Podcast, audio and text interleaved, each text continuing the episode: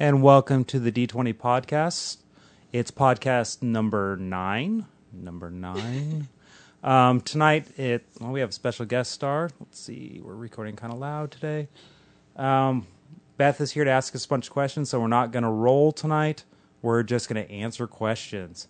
So it's kind of like you know, bring on our favorite fan. They'll come and ask us questions sort of tonight. Um, tonight we don't have the whole gang, but we have most of us. So we have Corey, Cisco.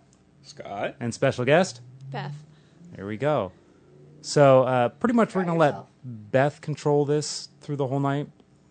So she's going to be leading us and trying to keep us in line. So Beth, why don't you go ahead and take it away?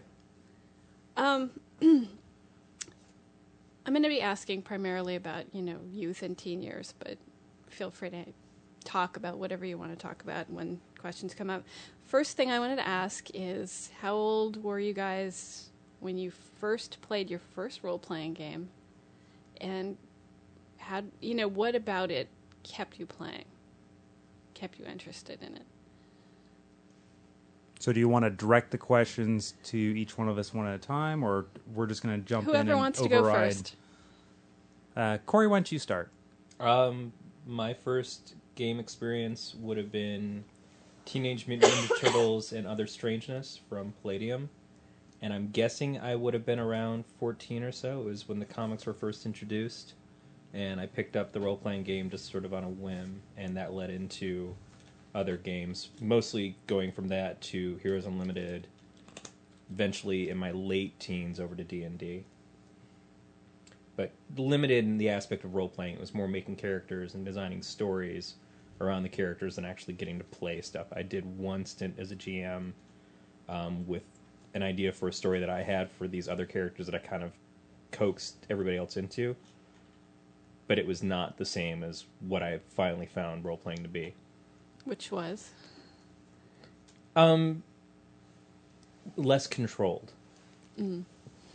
When when I, I I approach things as a writer, and I have a story that I want to tell, and I want things to follow in line for that story, and um, that's not the way role playing really is. You have to kind of be prepared to go in any direction, which I think is why I don't ever have the mind to be a DM or a GM. Um, granted, I have been the most abusive of taking things away from the story when it comes to role playing in general. Chris will tell you that. Scott will tell you that. Cisco will laugh at me for saying it, but yeah, it's I think you're true. tied with Anne on that. Yeah.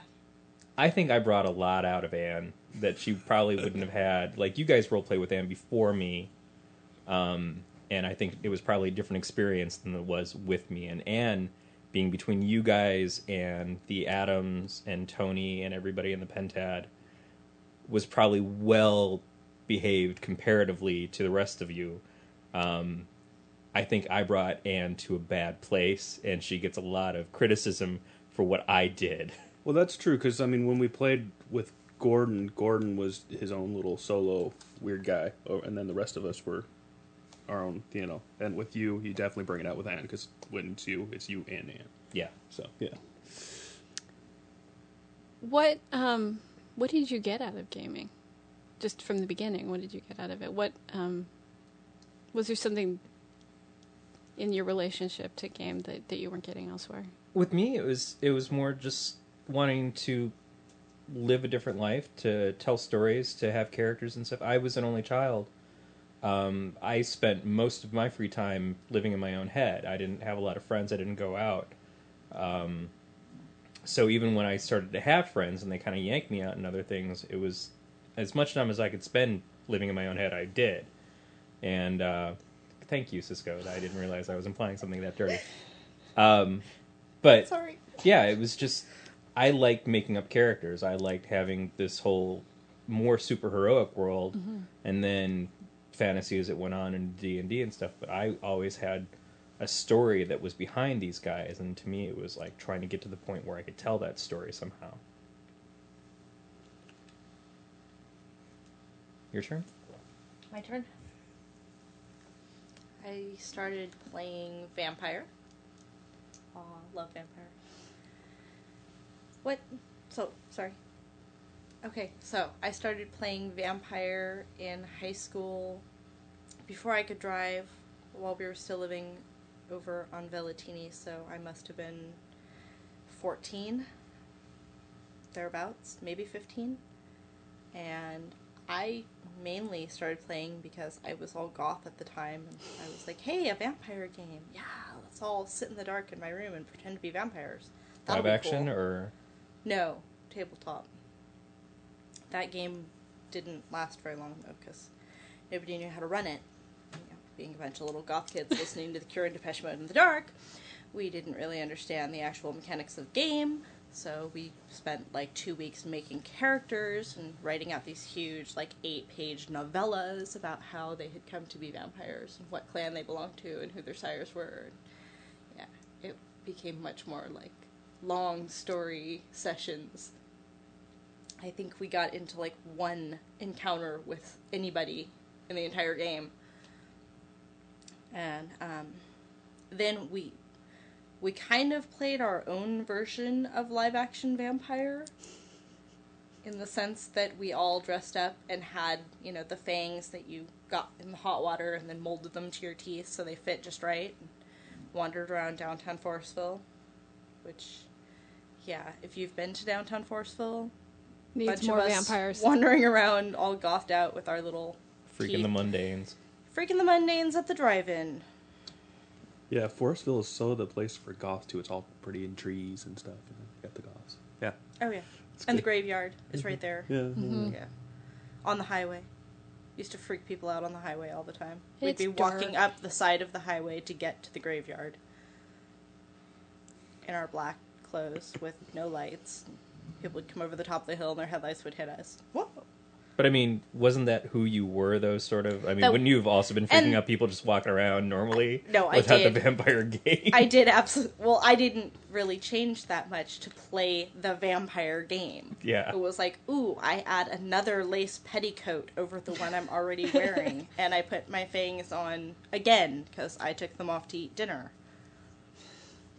So, in that sense, my early gaming experience was very different than yours because I wasn't trying to escape from what I was living. I was extending what I was living. It's more I couldn't social- actually be a mm-hmm. vampire, so I was playing one on TV. Well, I'm not saying I wasn't actually a teenage mutant ninja and other strangeness, but well, maybe not a ninja. Definitely strangeness. Yeah. I'm just saying, I, for me, it, that was the draw was that I was engrossed in the lifestyle, and so, you know, I I definitely became attached to White Wolf as a system, and it was actually one of the things that Chris and I had in common when we first met, was you know, he was talking about starting a new game and that I don't even remember how Vampire came up, but that Vampire might be the game that he was running, and I was like, I know that game, which of course I didn't know that game. I, I knew, knew my version of goth version of that game, but I had never actually played the game. Yeah, but the the version that was in Santa Rosa was pretty much the goth version of the game. Yes. Well, and I have to say that even before Chris came back from Hawaii, I was already in contact with Jeremy and all those people who were starting up the Camarilla in Sebastopol. God, I remember that when Because started. I had all of my paperwork, I had my character registered, everything like that.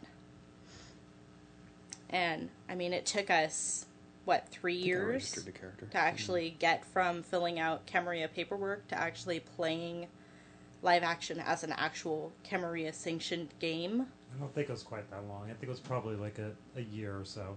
But it, it took a while. They weren't very organized in the beginning. Right. It didn't last very long as Camarilla either. It didn't with us It in got- charge. hostily taken over. If they had given us more time. Well, let's start with Jeremy and Nick should not have been in charge. Wherever they are, I hope that they've grown up, but they should not have been in charge of a live action group at that point in time in their life. It's all about telling the roller skates. Meals on Wheels. Hmm. Well, but what I think I'm hearing is that for you it was really a social thing, and in Oh, that very. context, you learned some things about leadership roles in social situations too, even though they weren't the most pleasant lessons. Yes. And again, I was an only child too, so I didn't have siblings at home to boss around, make play the games that I wanted to. I totally should have rented mine out. I, I would have borrowed him. Except we were the same age, so I couldn't have bossed him around. Oh, But well. maybe. He was pretty scared when we were little kids. I might have been able to boss him around. Not like now. Mhm. Now he's scary looking. Um, I just Okay. want to point out that I played a role playing game maybe once or twice and hated it. And I went to play with Chris. and I went to Vampire once and it creeped me out cuz all my friends were acting like complete bizarre jerks. And I was like, mm, not for me. I went to Vampire once too. Well, maybe twice, and I just couldn't handle that the live action stuff. I sat in a corner with my new little nameplate and didn't want to talk to anybody. I'm like I was a Nos- I just pretended like I was a Nosferatu that was obfuscated the whole time, so I could just sit there and watch people. See, You're not necessarily a social butterfly though, so I think that's totally part No. perfect for vampire. I mean, that's totally perfect for that type of characters to not want to associate with anybody. I went to a goth club with Jared and Elise and a bunch of people, and I went upstairs, found a booth, laid down, and fell asleep. And I was accused by Jared at the end of the night of out gothing everybody else at the goth club because I was so antisocial that I fell asleep in the middle of the club. so I think that's what you're supposed to do the first few times in Vampire. Yeah, You I, I was really. around it. We had a, a company party yesterday that was like an hour in the lunchroom, and it was like a luau thing, and you know we had all kinds of crap. They had like t-shirt. They had the Hawaiian shirt contest for best and worst, and all this stuff. And I just can't handle those type of situations. I totally avoided that room. I didn't even go near. it the whole So time. no vampire luau's for you ever. no, no, yeah. That would be fun. And I, I had So a really cool shirt Vampire too. I could have won, but no, I just didn't That want would be awesome. Vampire Luau birthday party, Scott. Oh, you All you. My birthday was just. You know, was I know. just- We'll We put a guru on a spit. and, Got uh, two more years till till the big one though. I know. We got to start planning now. It's scary. The 4-0, two years. Yeah, I'm not looking forward to that for you because after And here- you, it's me. And here, To- I remember Tony and, and Pritchett always told me, man, you can't play after 30. You got to cut it off at 30. Those guys are 35. yeah, I know. They don't play though. They cut off. Yeah. Now they're into their ultimate fighting and whatnot and stuff. Yeah. Not any different. Yeah. Um. Okay. Me. Let's see. I started in 1980 on Christmas, and uh, I got it from my aunt. And at that time, you know, I was 10, and I was all excited because you know you're not. It's had on it, you know, for ages 12 and up. So it's like, ooh, you know, it's for two years older than me. And all my friends were younger than me, so they couldn't really understand it because you know they were like eight or nine, and you know it was way over their heads. Curse that is kept with you to this day. All your friends are younger than you. So um, I liked, I just like the the free form aspects of it, and, and I've always been more of an idea guy. Come up with good. I come up with these great concepts for characters, and whether they're playable or whether I, I don't have any follow through, basically. So I, I like I just would make a lot of characters, and I would try to play with some of my friends, and they just didn't get it. So as these friend, as these guys always make fun of me, I would play D and D by myself. Aw. I think that's the real difference, though, is that Cisco and I didn't really get to experience role playing because Mm-hmm. we didn't know anybody who would be a GM. And Scott is like, screw that. I'm going to be the GM for myself. So And- screw follow through. You you had it better than we did. Well, at that time, they also made modules that for people that were playing by themselves. They had like invisible markers that you would, you know, you would you would play and you couldn't tell the part until you went through the invisible marker. I and didn't know that. it. That's Yeah, cool. they did stuff like that. I was going to ask, did you make like multiple characters and have them play? I did, With each or other. one at one point I just went nutsoid and combined five characters and made them the gave him the like Geez, five times the, the the stats and everything and every power match and it was just you know the superhero D and D character. I Maybe know. he would have lived in that session you were playing in uh, Sacramento. Oh god, that was bad. Well, what made you want to keep doing that, even though you didn't have anyone to play with? Well, I, I didn't play as much when I was in Fremont. I moved up here when I was 16, in the middle of high school, and I've always been the antisocial loner. and so I basically did not have any friends from 1986 until 1991 when I met John, and five years of just being the loner, and it gives you a lot of time to think and come up with weird crap, and just you know I was in my room a lot. I played. that's what I did. I designed D and D games and played and and you know that's about all I did besides walking the dogs and doing that and playing some Sega. So you know, I was pretty much the total loner. Um, and then I met basically all my friends through through playing D and D or other role playing games because that I met John at the video store when we both worked there, and he was excited because I liked playing D and D, so he invited me over to my house, and then I met Chris, and then through Chris I met Pritchett and Tony and them, and then you know, and Corey, and I, that's how I met everybody basically is through D and D or other role playing games. So it's then it became more of a social thing for me before before it was just by myself and it, it became how I interact with them. Because uh, like I said in the other podcast people that role play pretty much always have something to talk about. Something you know they have a common form of expression that they could understand Was it weird for you making that transition to you're in your room and in your own head, and then suddenly you have to compromise and work with other people? Not really. No, it was um, more liberating. I, I I've always been flexible in that way. I've always been able to fill the role that like if everybody else is playing something else, like you know if if we need a particular character or a particular type of thing, I could play that. You know, it didn't really matter what I was playing as long as I was playing. I guess. Yeah, because you play every. Well, you make more characters than you've ever played. Oh yeah, I have a stack of vampire characters about this thick because I went onto the computer and found all these different. Um, God, I ca- it's been so long since I played vampire. I can't even think of disciplines that um, aren't in the normal rule books that I've people read made those up. sites too. Yeah, And I just made all kinds of characters with those disciplines. I never played them or anything, but I think I was designing a, a whole world at that time that I was going to be the GM for. And as I said, I don't have any follow through, so I never finished it. You See know. my post about Julian and vampire books. yes. I also started a role playing game at the time that you guys were making your role playing game that I had a bunch of rules for, and I had about like, I don't know, 20, 30, maybe even up to 50 pages of, st- of stuff for that that I just never followed through. How old were you when you were doing that? Well, that was probably mid 20s. Mm. Yeah. I'm a late bloomer. All my crap is late. I don't know. You You, know. started to ten when you were supposed to be twelve. yeah. Yeah. Well, I went to raves when I was 30, and everybody else was like 15. Well, that's true. That's great. Who's the old guy? Yeah, that's when I stopped going. Is when I was looking around. There was nobody older than half my age. That was scary.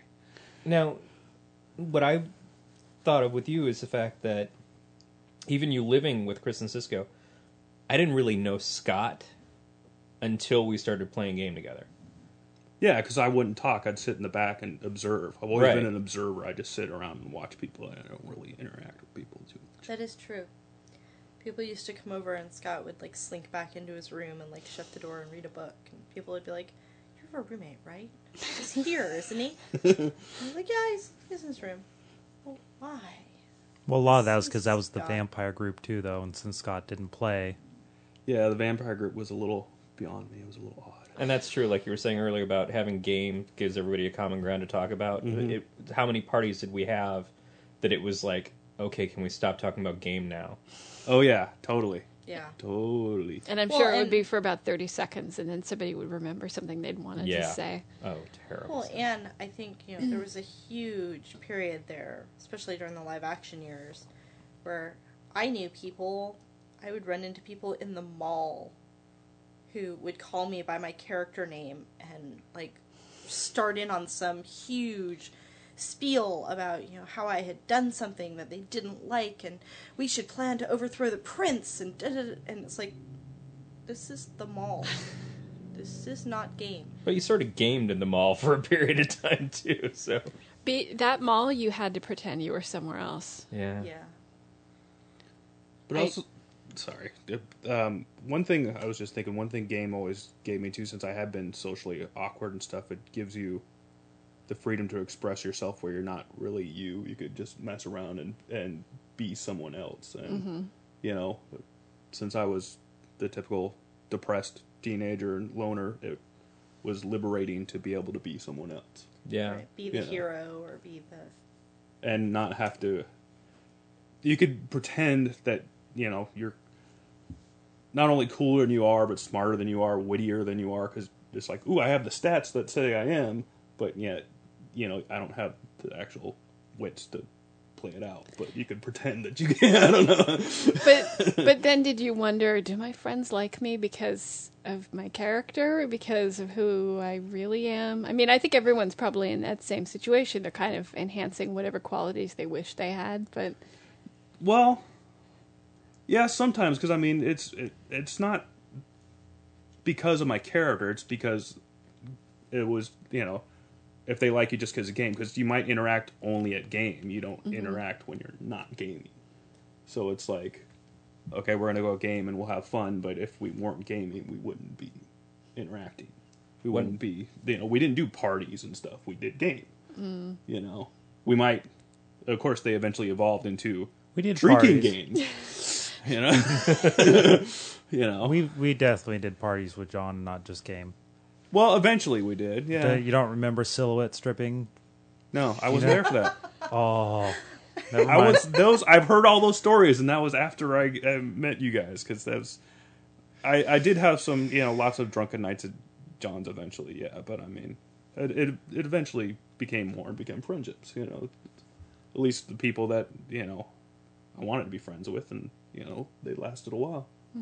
So As far as being somebody else in game and wondering if that's all people see you as, when I was part of the um, the paper RPGs group on Prodigy, which is more freeform writing, but it was still an, an RPG type game. We're all playing X Men characters, and my character became hugely popular because of the way that I wrote him.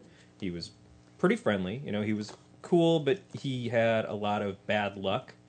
Um, like I was supposed to make this ultra cool character, and then I just kept doing ridiculous things with him that just made him more endearing. But everybody kind of followed me and and kind of leaned towards me because of that.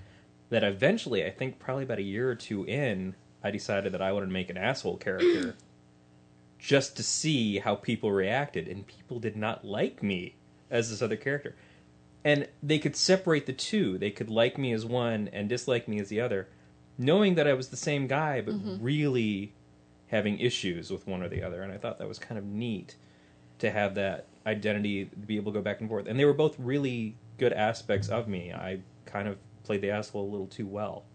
well, and that probably teaches you something about social constructs and like what can you get away with in in, in your regular everyday behavior, you know.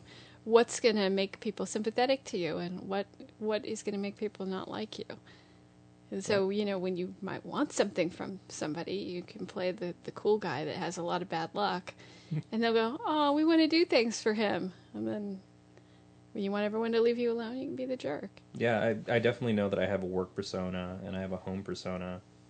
And uh, I think I even have a game persona, uh, just like of what I am around you guys, which is probably more me than Wait the other the two. signal. Yeah, but I I know when I'm at work that I, I try to be such a good person because it what you have to do every day. I I work with people more on an individual individual basis because I do services in people's homes, and so I have to put them at ease. I have to make them feel like they're okay with having this little weird hairy guy in their house. Um, so I, I definitely try to show patience and kindness and just be like nicest guy in the world. But and it's not like I'm faking anything either. I, I feel like I'm being truthful, um, and I like helping people. But I know that there's a part of me that just like wants to make these underhanded comments sometimes, and would just try to get away with so much more. But yeah, I guess in your everyday life, you kind of role play anyway. Chris, do you want to have a turn at the question? At the question, I think I've already answered this in a previous podcast, but uh, let's see. I started gaming in seventh grade, so whatever the hell age that is. Is that twelve or something? I think around there, yeah. Somewhere I think it's around twelve. Uh, I, think Leaf brought a D&D book to an overnighter that we did at the Marin Headlands. And I got to look through that and kind of got us into that, but he didn't want to run it, he wanted to play it. So I ended up GMing right from the get-go. And I think for me it was just it gave me a group of friends. It gave me a constant group of friends to hang out with and and do stuff with, and just a constant social interaction that I didn't have because I, you know, junior high was where I started to decide which path I was going to go as far as, uh, you know, the jocks or the whatnot. You know, that's when the cliques start, and so none of the sports ever really intrigued me. I played basketball because I was tall, but that was just because they wanted a tall person on the team. I was never really all that great at it. Um, so yeah, I mean, I've always been about the the social aspect of it, and I think for me, you know, I run the games more often than than play, and a lot of it comes around. For me, the gaming is about having fun with friends and doing what I can to make it fun for them. So for me, the running it is how I go about trying to make it fun. Whenever I run a game, I always try to cater to the people's characters as much as possible. Try to, you know, give them something cool that they like about their character that makes them remember the characters, those sort of things, so that they walk away from the game remembering something and remembering how much fun we had doing it. I think another important aspect of it, at least in my sense, watching you, is that it is one of your major creative outlets. Yeah, that's true. I've never, you know, which is funny because I've never considered myself an art type person. You know, any of the arts, I can't draw with a damn. Uh, I really don't think I can write, even though I I force myself to do it periodically. Um, so I don't ever think of myself as creative. I mean, I guess coming from a background of, you know, being a math person and being considered a nerd and all that, I just never think about using that side of my brain or think that I'm capable of it, I guess. But uh, yeah, it is a creative outlet for me. I always have things kind of thinking about game and whatnot, either my characters or the game I'm running. So it definitely gives me an outlet for that. It also, do you think it's part of the reason why so many people look to you as a leader? I mean, even in just everyday situations. Um, whether or not I've, I've developed a leadership role because of the fact that I run games, it's possible. I mean, I part of the reason I think people look to me as a leader is that I I'm not the type of person, even though I'm very self conscious in a group setting for with people that I don't know. I'm not a big fan of sitting back and just letting things happen. I and I don't know if it's because I'm creative or the fact that I have control issues or uh, I just see things how they how they're going to work out. You're an organizer. There's your math. Yeah, and so I I can't help but try to help them get to that point. like when helping us move. Yes, I'm I'm fairly organized when it comes to moving and stuff. So yeah, I mean I've always kind of seen the big picture of things a lot. So that's kind of I guess yeah, leadership in the sense that I'm looking at the big picture and how to get everyone to to get there. How the Tetris cubes fit together. I st- I'm not very good at Tetris though. I'm really not. I don't know why. You would think I would be really good at it, but I just I don't have the dexterity to make my mind and my hands make the block go to where it should. Yeah, that's like me and guitar. Is like I could probably do really well with guitar if I had less clumsiness, but mathematically and creatively, my brain is there. It's just getting my hands to do what I want them to. Doesn't always work out. So, did any of you guys ever like have awkward conversations with your parents about gaming and like maybe this isn't so good for you? You're spending too much time in your room by yourself, pretending to be a monster, um, or, or you know, I mean, we grew up in a time when there was a lot of concern about gaming and what it would do to Scary kids. and- well, exactly. Um, What is it, honey? but you know, Dungeons and Monsters, Dragons. Mazes of Monsters. Mazes Mazes of and Monsters. Monsters. Tom yeah. Hanks. That's an excellent Tom Hanks movie. Uh, I'll, you know what? For my parents, I mean, my mom's obviously very, a very nervous person, which is sadly where I get it from, and so she worries quite a bit. It was not ever really an issue until I had other issues going on, and then it was whether or not this was a factor or a contributing factor. You know, I mean, there was, Did she ask you that, or did she just kind of?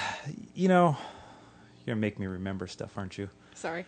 um, back in the dark times, um, yeah, I mean, they asked me about it when we had to have the suicide question. It was definitely one of those mm-hmm, factors. Mm-hmm. You know, it was one of those things of like, you know, is the role playing too much? Is that why you're the way you are? Is it causing you to be depressed? Are you having a hard time keeping a grip on reality? You know, and to be honest, you know, role playing is actually one of the things that keeps me grounded in a sense. I mean, it's it's the one constant thing in my life. It's the one thing that doesn't need to have any other meaning to it. I mean, I don't have to read into it. It's a time to to do something fun and just kind of let loose. So I've never thought of gaming as contributing to my loss of reality. I mean, I, I never lose reality in the in the gaming. I guess it just helps me not think about the other reality. It's not like I'm losing it. It's just pushed to A another spot. Yeah, it's a distraction. Were you able to verbalize that at the time? At the time, no. Hmm. But I mean, was I able to verbalize anything at that time? No. Yeah. I mean, that was one of those things, you know, going to therapy, you know, individual therapy, going to therapy with them as a group, you know, it, I don't know if the therapy ever worked for me per se. It was just one of those things that you did for six months and someone finally said, well, he seems to be at least okay and you can stop showing up, sort of thing. Uh, but no, I mean, at the time, I couldn't verbalize that. I mean, I, at the time in high school, I mean, gaming had its own style at that time, much different than my style is now. I mean, when we first started gaming, it was all about killing the monsters, taking the treasure, and coming up with the the character that seemed the coolest in comparison to either novels or movies or something. You know, you, a lot of people, especially when you're young, you start out gaming is just it's total it's the action. It's it's action. yeah. I mean, it really is about the action. I mean, not everyone's like that, but I think in general, if you look at young gamers, uh, yeah, I know, dear, you weren't like that. I'm like that now. Yeah, and some people. It, it's not necessarily an invalid way to game. It's just it, it's how a lot of people start. So at the time, it was more about treasure and stuff. So I couldn't verbalize that it was an escape or or not an escape, but just kind of a time to hang out with friends. Uh, not that we. I don't know if we were gaming that much during that time. We must have been gaming some. You weren't there for that, Scott. That was still No, before you, that was wasn't Still it? before me. I think at that time though we were going to the Renaissance Fair and we had knives at that point. You're two years younger stuff. than me, right? You? How old are you? Three. Three? I'm 35. You're now, 35, so- okay. So I'm three behind you. Corey's So the one you that's two behind you. 18 when I first met you. Yeah, because it was just after high school. Okay. I think it was when I was ostracized from the rest of the group, so it was just hanging out with John all the time. Uh, okay. Yeah, that's why I didn't meet Pritchard. That was the first That's why I didn't meet Pritchard or Tony for a while. Right. Okay. Because I didn't start talking to. I don't think I started talking to Tony and them until. Well, no, that was the second time. Let me think. I'm not sure when we started talking again after high school. Because someone else ended up on the outs, I think, during that time period. It's like Gordon and Tony kind of came back and started hanging out, and Pritchett was on the outs because he was doing his nin- yeah, because I didn't meet stuff. Pritchett for a while after I met the other the other guys. Right, he was on the outs for that time period. Yeah. But initially, it was it was us and John. I know it sounds like a terrible 90210 soap opera, doesn't it? so It really was, though. it well, With so little sex. and no sex. There was. Well, we don't know sex. what Tony and Gordon and them did outside of. now, now. Hey, um, I don't even know where I was talking at that point now. Well, let me get back to the question. I mean, did any. You had fairly um, non Orthodox parents, but did they ever say, you know, Cisco, maybe you shouldn't go around pretending to be a vampire all the time? No. I I had spent so much of my time growing up pretending to be other things. Not because I didn't want to be who I was, but just because, hey, it would be fun to be a unicorn today. Hey, it would be fun to be Alice in Wonderland today. Hey, it would be fun to be Snow White. Hey, Mom, can I borrow that? Can I borrow that rhinestoney thing? I, I'm going to be glittery today. You know, I, I spent most of my childhood. I mean, I was actually just talking to Julian because we just got class pictures done. And he, like his father, is in like the back row in the far corner because he's like one of the tallest kids in the class. And growing up, I was always, you know, the shortest, smallest person in the class. Same and so here. they would always put me in the middle of the front row. And everybody like funneled down in a V mm-hmm. to me because I was the shortest, smallest person in the class. But right around Julian's age, right around third grade, I really figured that out and was like, okay, they're gonna put me in the middle of the front row. That means you are going to see all of me. Mm-hmm. Okay, bring it on. Stripy leggings, boots with like nine different pairs of laces in them, polka dotted top, dress over that, like bangle bracelets, weird shaped pigtails, clippies in my hair, like anything I could add. I just like, yes, they're gonna put me in the middle of the front row. You're gonna see every inch of my body. I'm so embracing it. I'm so running with picture day. What kind of picture day do you see every inch of her body? Why Uh, wasn't that my school? About three hours from now. Awesome. Could you sit up? New camera. Sit up. Okay. Can you hear me better now? Yeah. Can you, you me had now? one family member get you into gaming, but did your parents have Yeah, she had problem? was no she like the was she like the bad aunt that No. was the bad influence, or what? I don't think she had any idea. I think she just heard about it because it was relatively new at that time. I mean, you know, uh, before they knew it was satanic and evil. yeah, right. My parents never really thought that. I mean, I'm sure when I was the total loner, they wished, you know, that I would not be in my room as much and actually have friends. But, you know, when I would uh, after I would start going to game, I'm I think they were just glad that I was doing something social. No, I, You I can add to that story. The, when Scott first joined our game and we started playing together, I would call the house to you know find out if he was on his way over or if he wanted to do dinner or whatever. And his mom would pick up the phone and I would say, you know, is Scott there? And she would, I could hear her set the phone down on the counter and she would go, Scott, there's a girl on the phone. And like the first time I showed up at his parents' house to like get him for something, his mom was like, "You really are a girl." Oh my gosh! It was like the first time Did they a check you girl for a had been deflating to the- valve? No, it was like the first time a girl had been to the house in what, like five years or something. Yeah, well, you know. And uh, I also think they were just happy that you know I was going out and gaming, not going out drinking and doing drugs Yeah. and stuff. It was, you know, Yeah, we didn't. I mean, uh, I know I'm interrupting, but we definitely, as a gaming group, were pretty mellow because we used gaming instead of. We didn't drink until late. yeah, I know. You guys were totally against alcohol and everything. We didn't drink until yeah. yeah. Right. Except for sex. Yeah. Shannon Yeah, but Shannon's his own always been a animal. drinker.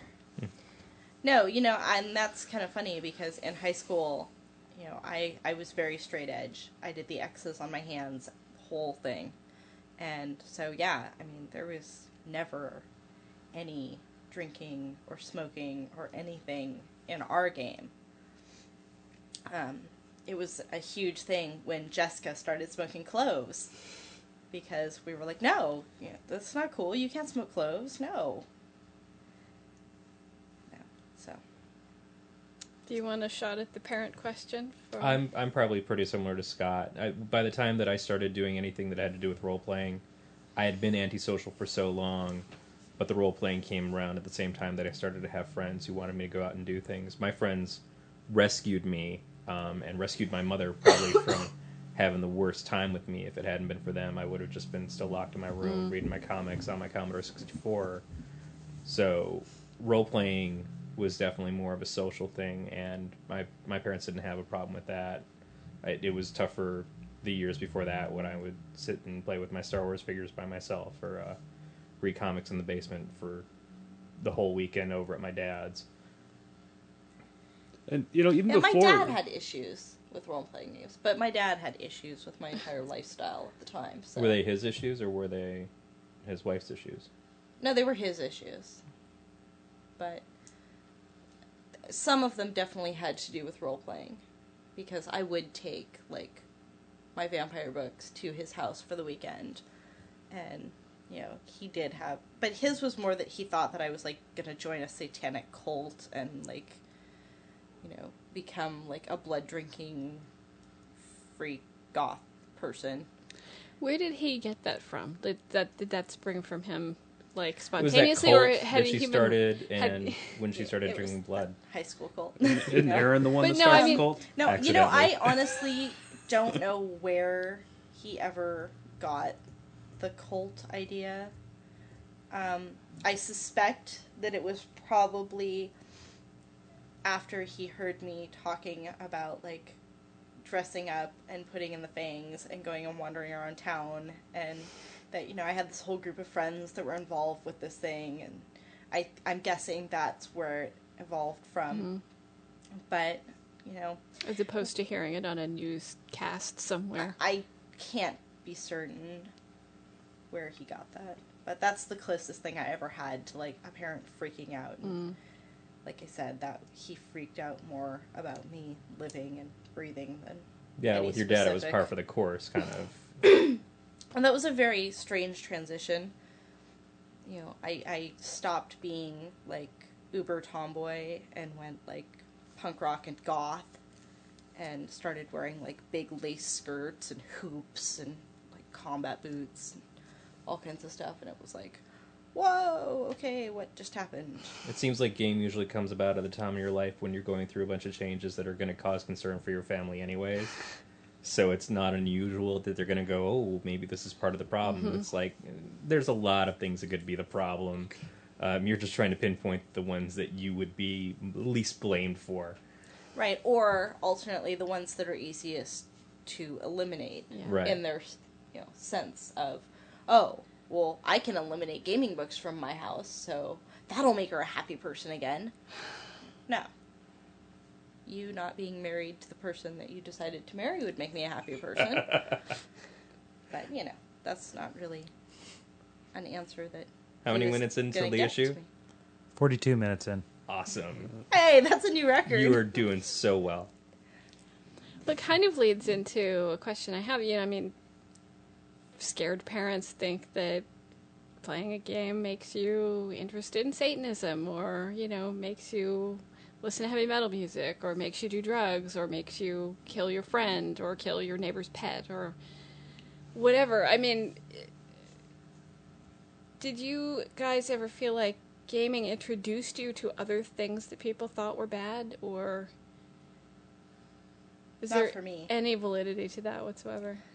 Not for me, but you know, I spent half of my freshman year carrying around a phone book that had been dipped in homemade acid for a friend of mine. So, vampire books versus real life at high school.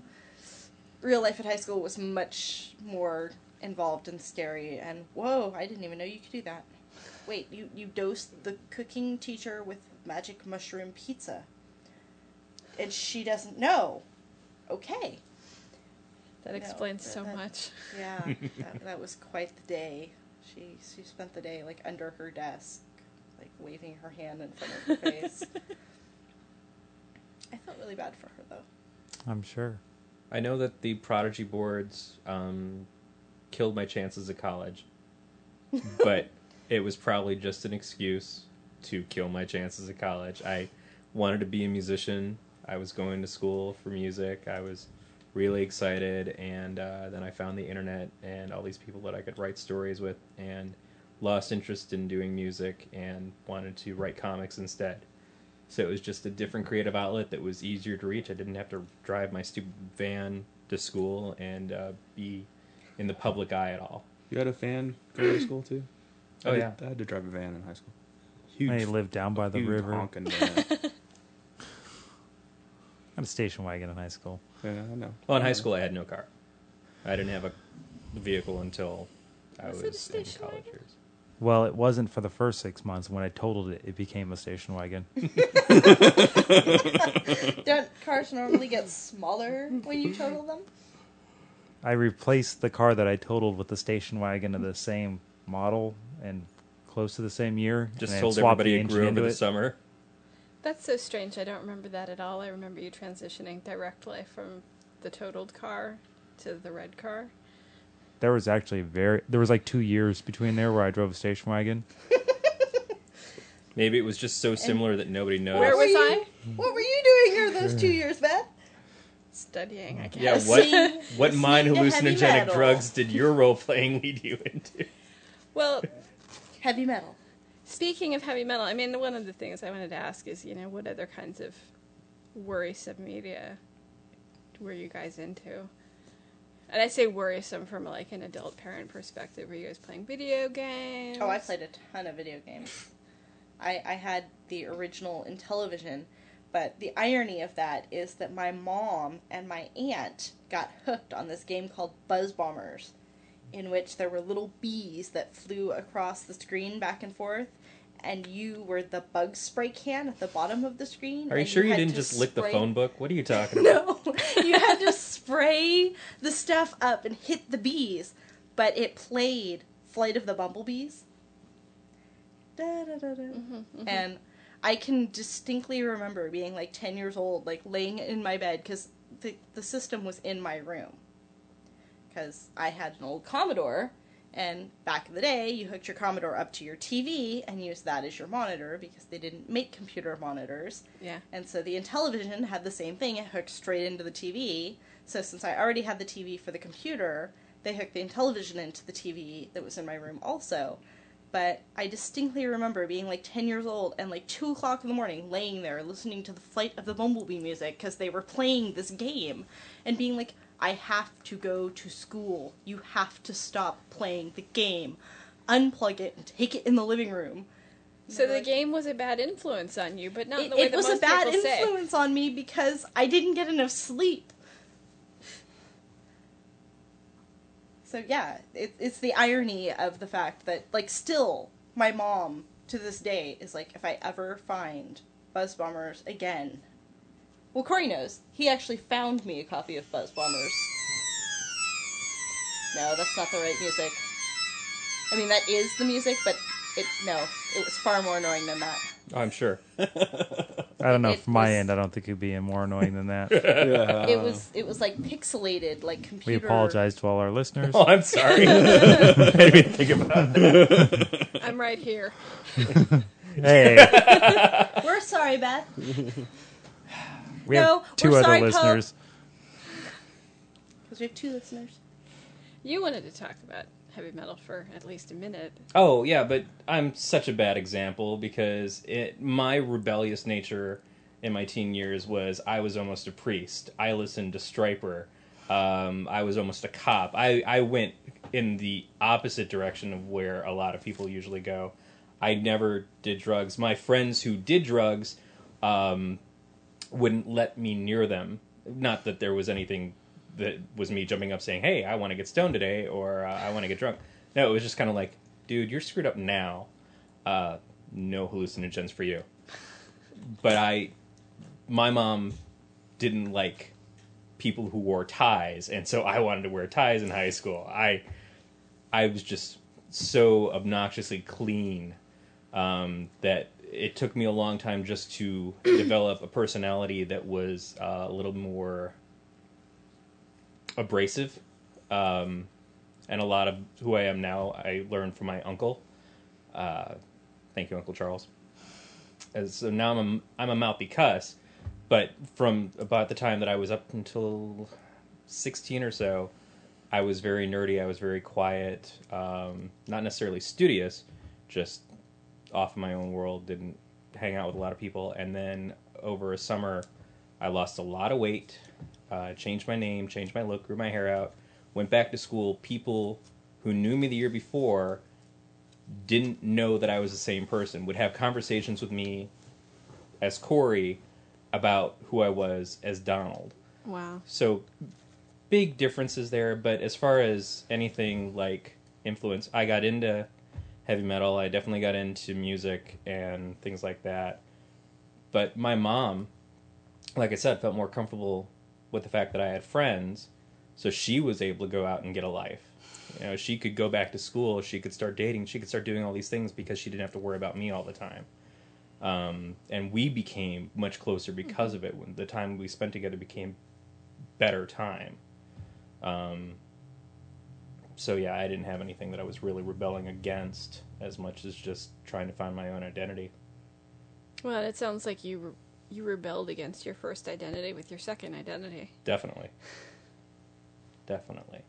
And I spent a lot of time talking to people on the phone. People would get my number and just, like, people I had no idea who they were would call me up and say that they knew about me from somebody else, who knew about me from somebody else, who talked to this person. And I would just get phone calls at all hours of the night and just talk to people about their lives. And that gave me a lot of, just opened my mind up to a lot of things that I would never experience myself like teen abortion and drug addiction and parental abuse and things like that. Just trying to talk to people about their lives, You ran your own personal teen helpline? sort of. You know, and that's what begat the uh, the all men are scum, no exceptions T-shirts that were being printed up, based around something I'd said to a girl. That all the girls kind of like loved, and they they made T-shirts and started finding each other because of the T-shirts and then made one for me that said um, said the same thing on the front, all men are scum, no exceptions. But on the back it said, "But if you're really good, you're an asshole." Um, So you inadvertently formed your own feminist organization. I definitely felt like, um, well, I I got along better with women than I did with guys, um, but I later developed guy friends too. It just it was hard for a while because I didn't fit in with guys that well. But yeah, I just I just didn't close anybody off. You know, I felt like if you were an open and honest person, that there's something to you that I could find some common ground with. Um, and anybody who was accepting of me at that point in time, that was still brand new to me. I was like, thank God, you know, someone likes me. Yeah. What about you? Did you have any other influences?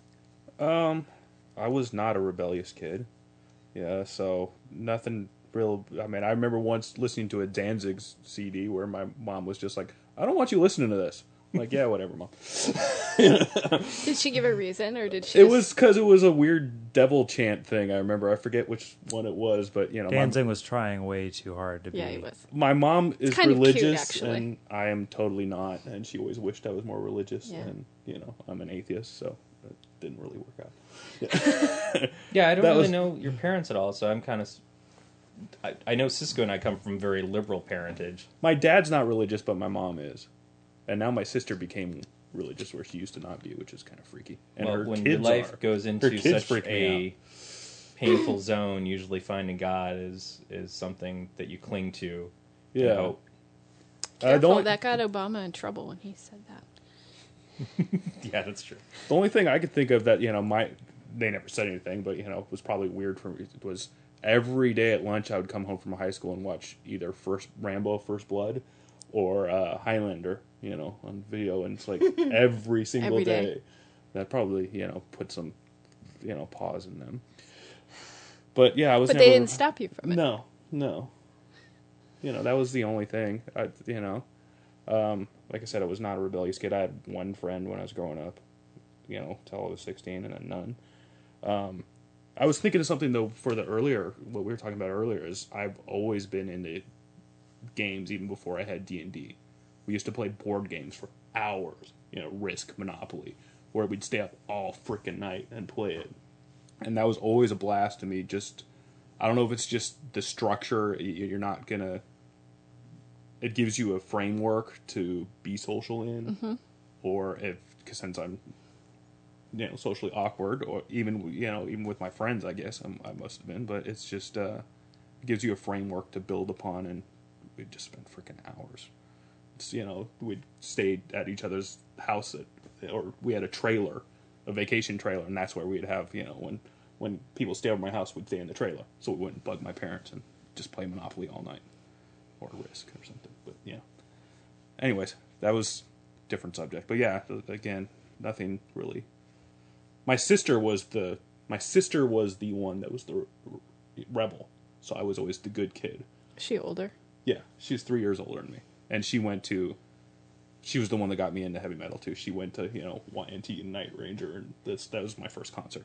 But she It's would not wear a bad first concert. she would wear the leather mini skirts, and you know all our friends would have the big the, all the the leather clothes and the big poofy hair I hated those and all that stuff. I hated those girls.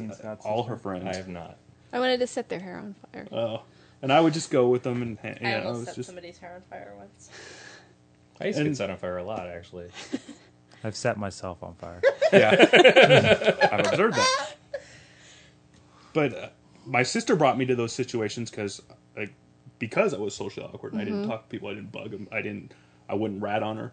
So you know that was always I could be in the background and just observe the craziness and not actually be a part of it. But Drive the only home reason I was there is because I wasn't bugging them and not Did being a you- part of it. Drive her home later, right? No, I was too young for that. You were but too yeah. young to drive. Did- Yeah. Did you, in watching the way they behaved, like, go, I don't want to be like that? I mean, No, I don't. It didn't really affect me either way. I had fun screwing with them when they were totally wasted, you know. When they're like tripping out at the plant because it's breathing, you know, just taking a flame in front of their face and waving it was just kind of fun. But other than that, it was just you know, it was just my sister and friends. It's like whatever. It didn't affect me either way. It didn't want to. It didn't make me want to go. Ooh, I want to do those drugs, or make me, you know, totally against them either. I don't know. It didn't really have any effect on me. It's kind of weird. yeah, I, I think I was so indifferent to the idea of drugs that it wasn't like I wanted to try them. It's not like I was against them per se. I just didn't really care about the idea of doing them. Although it did make me, I always wanted to try acid just once because I remember how trippy she was on acid and her boyfriend, and I always wanted to try it just once. I never did, but I always just wanted to. it's not too late. Yeah, it's true. Cisco you- might still have some. No. The phone book somewhere. Let your fingers no, do the walking. The, walking. phone book is All over. Just start gone. licking pages over there. Right? Yeah. Now, but you said that No. didn't you try in your rave days like herbal ecstasy or something like that? We did that. I did. I did eat normal E. With it was always better with speed. S- Straight E was too mellow. But Wow. um, well, it was mixed. I didn't do speed separately. It was just like it came in a pill and you know it was cut with it. Still. Yeah, and you know shrooms are fun, but I only did those like two or three times, and This and was E was only thing. specifically for. By the time I did drugs, I was old enough to be able to handle it and come prepared. You know, because the main problem with E was people would get way overheated. They wouldn't drink water and they'd pass out from heat exhaustion or whatever. We had, you know, our cargo pants where we had water in both pockets. We had hard candies and stuff for church, you know, sugar rush. We came prepared. We were all set, and we knew like we had one rave we went to this is totally off the subject but you know the, the previous year it ended at 6 a.m in the morning so we were prepared the next year was a new year's eve thing to be dancing until 6 a.m in the morning it was like nine hours straight of dancing Yeah. which you know you couldn't do if you were sober but you know on e it was possible. But we took our second hit at 2 a.m and suddenly the play it ended at 2 a.m we were you know we went out in the parking lot. Everybody's pupils were huge. And we were smart enough. For like i'm not driving in this. No way. We just hung out in the car for you know it's, it's like let everybody let everybody else get out of the parking lot you know. It's like we were old and since i waited so long it seemed like i was mature enough to be able to handle them more responsibly Uh, so See, I spent most of the years that everybody I knew did drugs, keeping them from like jumping off bridges and leaping into fires and swimming off into the ocean. Well, I hope my nephew has learned something because his whole family is highly addictive in nature, and his, as I've said before, I think is his, his uncle cut off his own toe because he thought it was alive and was part of him. and I'm hoping he has learned from that and will never try drugs just because Wow. it screwed up his uncle so badly, and that he comes from a line of addictive personalities. I know that when I've when I have gone through phases where I drink, and not like phases where I'm drinking all the time and stuff, but just when I would drink at a party or a social situation, especially if Monty was there because Monty was a horrible influence on me, I would drink to the point where I wouldn't remember anything. It would just be like I would black out, and hopefully nothing too bad would happen unless I wake up one day and I'm stripping in a mall because a certain song is playing on the radio.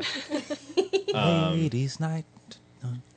but yeah, I, I could tell that if it was that easy for me to go from one drink to gone, that drinking for me was not something that I should do too much. But anytime that I did, I was with people that would reasonably keep an eye on me. Oh. And Yeah, I mean, I've always had very encourage you. responsible friends. I mean, we were drunk one time, and I was went out to my car to pass out because it was a place where nobody would bug me, and I could pass out and sleep, and you know, not get stepped on or whatever. And you know, my friends come out, knock on the door, wake me up, make me give them the keys. You know, which I'm just like I can't move my head, so I just grab the keys, throw it at them. All right, and then you know, so I would have to go be sober enough to go get my keys from them before I could drive anywhere, you know. So it felt I good to have friends that I hmm? buried a bunch of people's keys one time. At now we are Sean's getting house. off the subject. yes. Now So we're I- doing party dig them stories. So I know I think we're that at about should be it. a new subject. We're, we're at about an hour, but I have a couple more questions if That's you fine. guys are, Okay. are game for that. go go. Um, Gotcha. to segue kind of back into the conversation, you, did you guys ever encounter anything like a, a movie or something in game or something that was just too intense or too much for you? Uh, Chris, I know that you don't watch scary movies, but that's kind of probably a different matter. But you know, just where as a kid you knew where your limit was. Mm. It's like a complicated question, isn't it? What's that movie with Rose McGowan with the, the big Oh yeah, Doom shoes? Generation. Yeah, that was freaky. Oh, that was a wrong and the, movie. The, No. the one where the baby dies. The one uh, you can't handle it. Train Trainspotting. spotting? I, that was freaky. I guess I'm not making the correlation though between gaming and something. No, I- I- yeah, can't remember that, that anything has nothing to do game- with game for me. That Well, has to no, I think I can see under a kind of a fact of everybody has their limit, you know, and for parents, it may be that to them what we think is perfectly okay no- might not be okay. Like role playing, if especially when you've got a religious family or background, is that role playing is just considered evil right off the bat because you're talking about things like witchcraft, like the the people who can't handle the Harry Potter books because there's wizardry and stuff involved, and they think it's all black magic. I think that realistically, we do all have our limits. Like the Glenn Danzig comic Oh. that disturbed the hell out of us, and I don't personally feel that there was any reason for that comic to be made. But on the flip side of it, I realize that they have to have the right to make it. I saw no redeeming value to the story. Hart D. Fisher actually wrote it. Um, it was grotesque to me. It just made me feel awful. Um, How old were you when you saw it?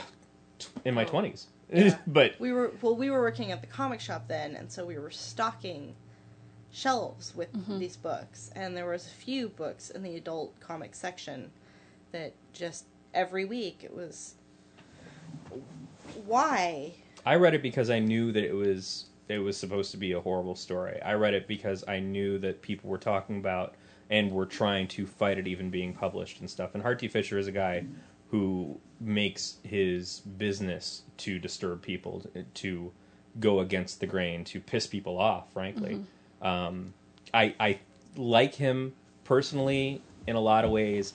I don't always agree with him, um, but I read the story knowing that it was bad. It's just when I read it, I was like, oh, you know, I just can't believe that this.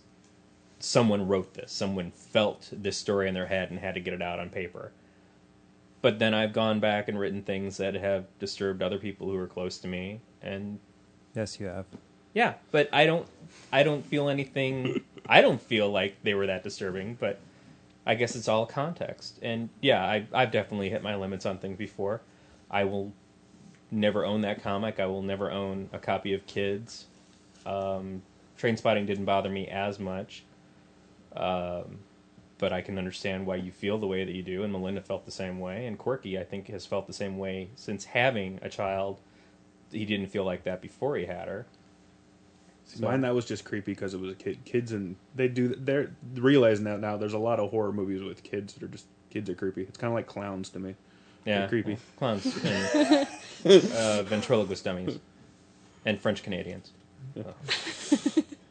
I think for me, there's the one thing I think of related to, to gaming in the sense is that there was definitely a book that for the vampire series, and I can't remember the name. And I was gonna go look on the bookshelf, but I figured I didn't feel like the Black up. Dog stuff is that what it was? There was some of the Black Dog stuff. That's who. Yeah, that's right. It was the side production company that did stuff for White Wolf, and there was pictures that were in there, and the context was basically it was just there to shock people.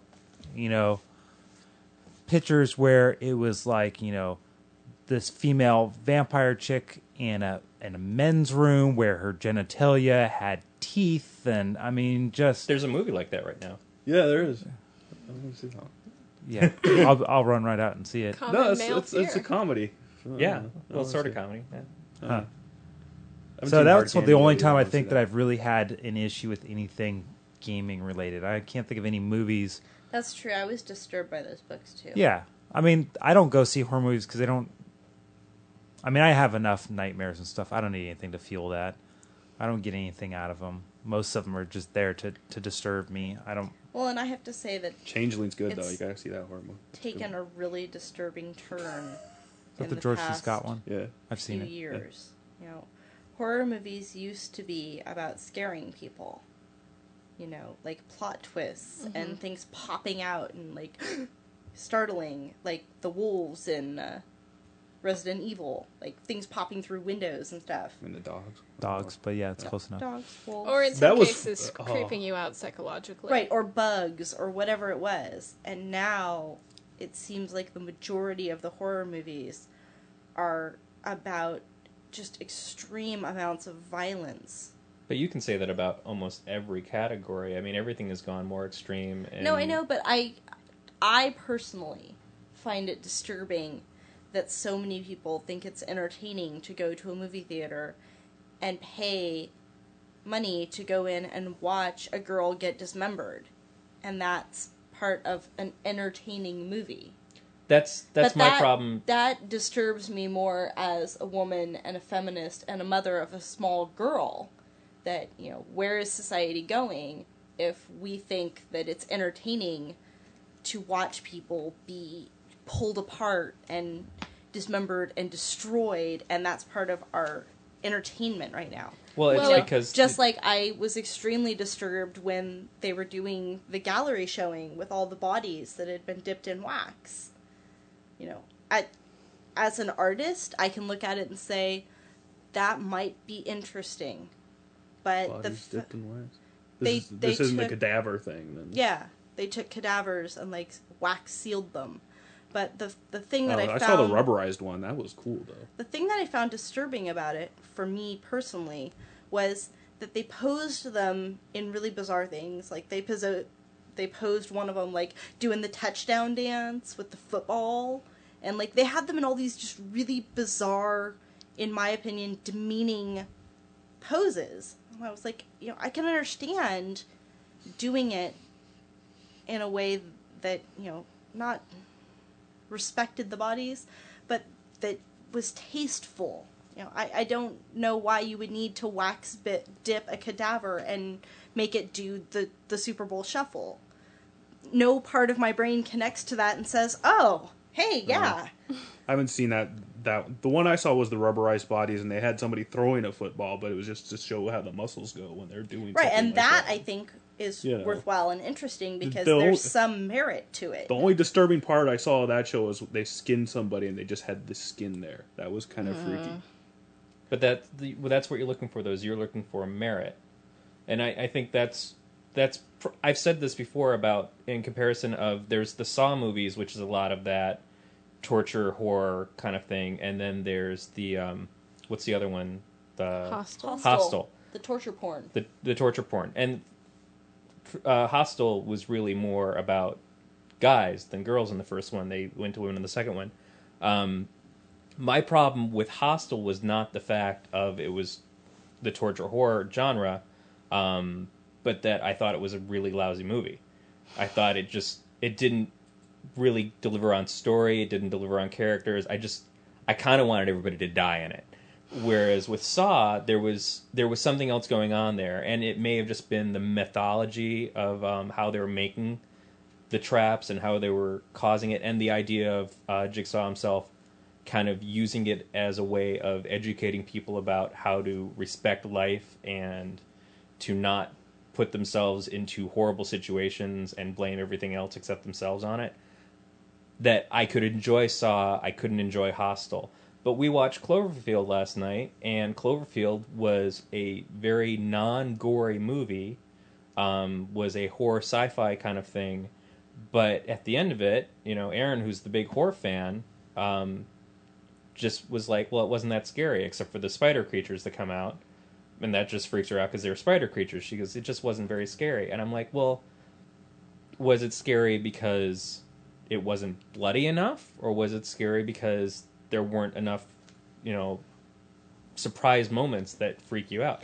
What is it that makes a film scary? There's extremes going on in every kind of film. Action films went into a huge extreme in the Rambo era Yeah. and the Arnold Schwarzenegger era, where it was like, how many bodies were there going to be? And horror films have gotten more and more bloody from where they originated, and comedy films have gotten more and more silly or more and more grotesque. Like the big thing right now is uh, male genitalia in movies. Harold and Kumar and that um, Getting Over Sarah Marshall movie or whatever it is, both have male genitalia scenes, and they're making this big deal out of it right now because it's like, why am I seeing dong pop up in my films? Um, but it's just it's something where people are going, and it's it's because we. You can argue yes or no, but basically we've gotten desensitized as people, as moviegoers, Well- of MTV watchers. TV, I think the first TV. This is a totally off subject, but the it's first started going desensitizing more or more um, racy. I think was in Living Color was the first thing that started bringing up a lot of stuff to me. At least I was when I was watching it that time. It, they started using harsher word. You know, it was it was- Moonlighting was the first time I heard bitch and bastard on TV. yeah, And I was like, whoa, you know, I'm like, this is regular television. I don't really watch gore movies. Sometimes I like gore movies that are just gore movies to be make fun of of other gore movies, like the Tar- the Tarantino ones. The Uh, the Planet yeah, Terror and yeah, those ones were just I couldn't watch Grindhouse. no. No. I didn't see the second one yet. I still haven't seen the one with Kurt Russell. The is it Kurt Russell? The, Yeah. yeah, the one with the cars. I got to watch that one, but well, I could only handle that. I could only handle half the movie. It was gory. It was hilarious, but it was only it was just too much. So I watched half of it. and I well, watched the, the, other half. the Rodriguez one was just over the top silly, Yeah, which is, Rodriguez films usually are. Yeah. I mean, if you look at Desperado and things like that, it's just so out there, over the top, that you just kind of like chuckle at it. yeah. You know, it's not like it's really. Whereas, I think with Hostel, it's it's silly in a certain sense because it's just it's so ridiculous the idea of it. But then Well, what's that It's movie about that you, trying to that just you made me watch people. with with uh Feast. yeah Oh yeah, Feast is great. that was just an odd movie. totally Ew. was. yeah. Um, but back on subject, yeah, nothing. I can't think of anything that's game related. Well, and I think for you know, gaming's like anything else. You have your various subgroups in it or whatnot, and I think gaming in general stays at a fairly vanilla level, I guess, or a fairly neutral level. I mean, there's yeah, most games have combat in them, but they're not graphic. Right. You know, their their combats in most cases you have dice. You're using a uh, very arbitrary system of hit points or something like that that has no real physical ramifications to it, and you can add some descriptives to, you know, get yourself a little bit more into it. You know, oh, we, you know, hits you in the arm, or you know, yeah, they have vital break your things like legs or those sort of things. But overall, it's not super graphic. You know, the violence is not. It's there to just kind of resolve an encounter more than anything else. And I think you do get the groups that will then delve into storylines that get to the more darker aspects of human nature. The uh, the storylines where there's rape or there's uh, really gory violence and those sort of things. I mean, the you know the module that I'm just finishing up with the other Friday night group has gotten some flack for being overly uh, g- not gory, but just very bizarre and kind of gross. I mean, it. The whole concept is a uh, the carnival comes to town, and it's being overrun by dark fae, you know, dark fairies, dark brownies, and whatnot, and they turn a, a what should be a pleasant carnival setting, where you know, set in medieval times, has you know big wheels to test your strength, uh, ale houses and things like that, to when the Fae come in, it, it starts off with the fireworks show actually raining down leeches on people. But because of the magic, there's a magic illusion over the thing that most people don't realize it's happening. It turns it into fireworks, even though it's not. But there's things where the the brownies are, uh, you know, strapping people to the wheel to test their strength, and passerbys don't notice it because of the illusions and the magic, and they're spinning this wheel, and as they're doing it, they're tearing apart other patrons of the fair, or um, an ice carving contest because it happens in the winter, and all these people are happily trying to you know win the ice carving contest, and don't realize that there are people trapped in the blocks of ice, and as they're cracking through, a finger drops onto the ground, and that you know across the message boards where you know the gamers go and talk about things that module got a lot of flack because they felt it was kind of over the top. You know, to me, yeah, maybe a little over the top. And I, I read the descriptions as written, but didn't embellish on them and didn't, you know, dwell on them. So it, it, I didn't play it up as much as you probably could. Some groups would probably really like that. Some wouldn't like it at all. You know, I mean, there's definitely your subgroups that have that sort of thing. We had a period in game where we wanted to play Uber characters and we played evil characters. I remember, and we, I mean, I remember I had a mage that we we just wanted to make him as most powerful as possible, and we decided we wanted to cut loose and just make him evil. And I remember I had a mage who got attacked by something, and I got pissed off, and I just destroyed a whole village just because I could. You know, and, but we never got into gory details. It's just you know, oh yeah, rain of fire goes and kills everybody, but we still ha- we were still we've never been dark people because even at those times we we didn't go into details. We wouldn't talk about like you know dead kids or dead. I always have a weird thing with animals. I don't like killing. I I don't mind seeing you know imaginary people dead, but I don't like seeing imaginary dogs or imaginary animals dead. Yeah, but I mean, Scott, if you, if you take that and you, that was at the very early stage of our gaming. So we Yeah. were probably very early twenties for us, mid twenties for you. Yeah, um, You take that game where it was the D and D game when we decided to go evil, and you know I had the evil cleric, and and I think yeah you were the magic user, and yeah we did things that we thought were evil. You know, we just kind of tried to think of things that you saw in movies or the.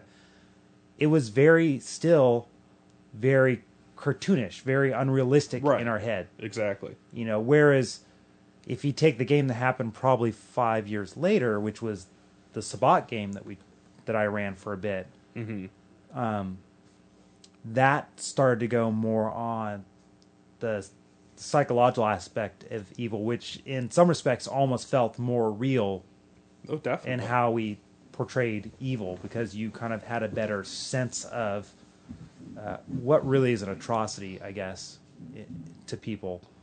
And not that any of us really got into it because I think that game was very short lived too. Because you end up just, I mean, those evil games. Yeah, the, they don't hold our attention very long. It's just something we're like, oh, we feel like cutting loose. Let's kill some things, and then it's over and we're done, and we go back to our normal stuff. Right. Yeah, it's kind of. I don't think that we're a group that has that mentality of wanting to hurt people or anything like that. We don't. It's not our fantasy. It's not something that we really want to play out. I mean, I will write certain stories just to write a story, but I don't have the urge to play a totally violent character in a game or anything else like that. I'll play a dick, but I won't necessarily be a guy who just don't- oh. constantly want to like it's certainly not the the rape aspect or anything else like that. That No. I cannot handle seeing a rape in a movie um, versus I can totally see death and you know like bloody gore stuff. But rape always messes me up. I, and kids I- mess yeah. me up now. Yeah. I mean, ever since I, I mean, I, I have a hard time now with things like CSI, where they constantly. I mean, we skipped an episode two weeks ago because it was about the three year old kid and all mm-hmm. that, and it was Oh, like I couldn't get past the first five or ten minutes till it was like, you know what, I just don't need to watch this. I don't. Erin couldn't handle the one with the dogs, Yeah. and I was the one with the dogs, pretty but- sickened with her. But I mean, other aspects too is, I mean, like, uh, sex rarely comes up in our gaming. Yeah, I mean, it, other than Right. people in live action trying to get it, um, I think, you know, Occasionally, you get like the offhanded, "Hey, is the farmer's daughter cute?" yeah, I mean, we Yeah, joked around, but I, but I was actually mostly in a game with Jared and Elise and uh, Mike Rose that was run by Koski's roommate at the time, uh, Captain Cable. oh, okay. Um, he ran a game, and my paladin character There's Wound up in-character name. losing his that- virginity to some random bar wench and everything. And I just, I, I remember sitting there and like, why are we role playing this? Do I even really want this to happen? But I was just kind of in the game with everybody else, and Yeah, I was so inexperienced at role playing anyways. I was like, I'll just go along with it, and it was just it was thankfully very silly and very brief, um, much like real life. but I was just I didn't really see why it was why it would even be fun in the game. It was just creepy. Yeah, I think we're we're a pretty mellow group of people. So I mean, in, in most of the other groups that I'm in, you know, We- the Sunday we- night yeah. group. We had one game where we had sex, but it was more like you know you met a girl and you, and I eventually like married her or something in a game. And then you had kids. It was like for the f- future of the storyline, just so I have a continuation for when the story ends. I have an, a, A an end or something to my character.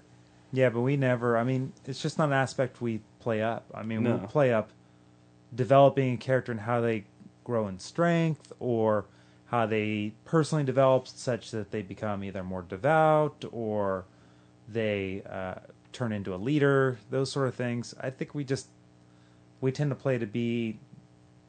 I'd say heroic, but then that would leave out most of Corey's characters. um, Yeah. Different kind of hero. to develop into something that we see the character developing into, but it, it never really resolves around the extremes. I guess. I Yeah. know. Well, I wanted to go back to what Cisco was saying about the trend toward extreme physical violence in horror movies. And a lot of the reading that I've done suggests that what we see in our media reflects whatever the culture needs at that time in terms of, I mean, we're in a five year war right now. Right. You know, we have a lot of inner city violence. People probably, to some extent, have a need to figure out what that's like. Although we're in a five year war that a lot of people are very apathetic to, which is That's well, a and good I point. have to wonder too. There's definitely a part of me that says, "Have I become more sensitive to the violent sort of movies and things because I am a parent and I do have innocent children that I'm trying."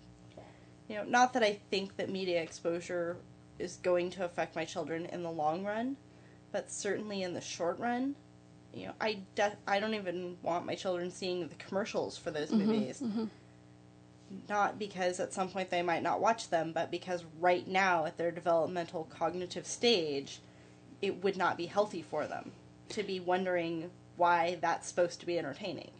Well, I think partly our needs change as we get older. I mean, I asked a question about have you guys run into things that were too much for you, and you all you all gave examples of stuff recently. You know, nothing from your teen years. I think that teenagers probably have a higher need for and a higher threshold for really intense ideas. Anime. Anime really bothered me in my teen years. Not all anime, certain anime. Yeah. Okay, the anime that I was exposed to in my teenage years Was it the sexy anime or the violent anime? Sexy wouldn't be the way to put it. There uh, was would sex be- involved. There was sex involved. Uh-huh. I would not say it was sexy in any way. Legend of the Overfiend. Demon Beast Invasion. God damn. But also right. keep in mind though, is I mean, it's it's hard to make that comparison about when we were teenagers to now because it's just not the same. I mean, the violence that we saw was definitely leaps and bounds different than it is today. So it's it's hard for us to try to think. Well, I turned out normal, and I was, you know, yeah, laugh that I turned out normal. Thanks. um, that you know, but I, you know, my parents, my dad let me see nudity early. I mean, ten or eleven. I mean, there was definitely boobs on the screen and whatnot, and, and that sort of thing. And that that exposure, you know, seemed pretty normal at that time. Nowadays, I, I don't know. I mean, I guess that's a poor example because it seems pretty mild comparison to the violence and whatnot. There's been naked breasts for all eternity. Right. But the violence is definitely uh, stepped up from, you know, But I- watching. I would say like another example of that would be like when we were kids, our parents, at least my parents certainly watched movies that, you know, swearing up a storm. I mean, my parents watched Evil Dead with me when I was like 8, 7. I mean, I I was not nearly old enough to be watching Evil Dead like the whole trees chasing through the forest, zombies in the floor, padlock thing. That probably still give me nightmares. To this day, I'm like, uh, I. And now, as an adult, knowing what movie it was, I'm like, whoa. But you know, as a kid, I was like, yeah. And then there was like these crazy zombies, and they locked them into the floor. But Evil Dead to And they me seems swearing. so silly. Yeah, I it know. does now, but as a kid, I was like, why is the tree chasing them through the forest? What what is going on here? Yeah, think But you know, it's like as a parent, I would never let Julian watch Evil Dead right now.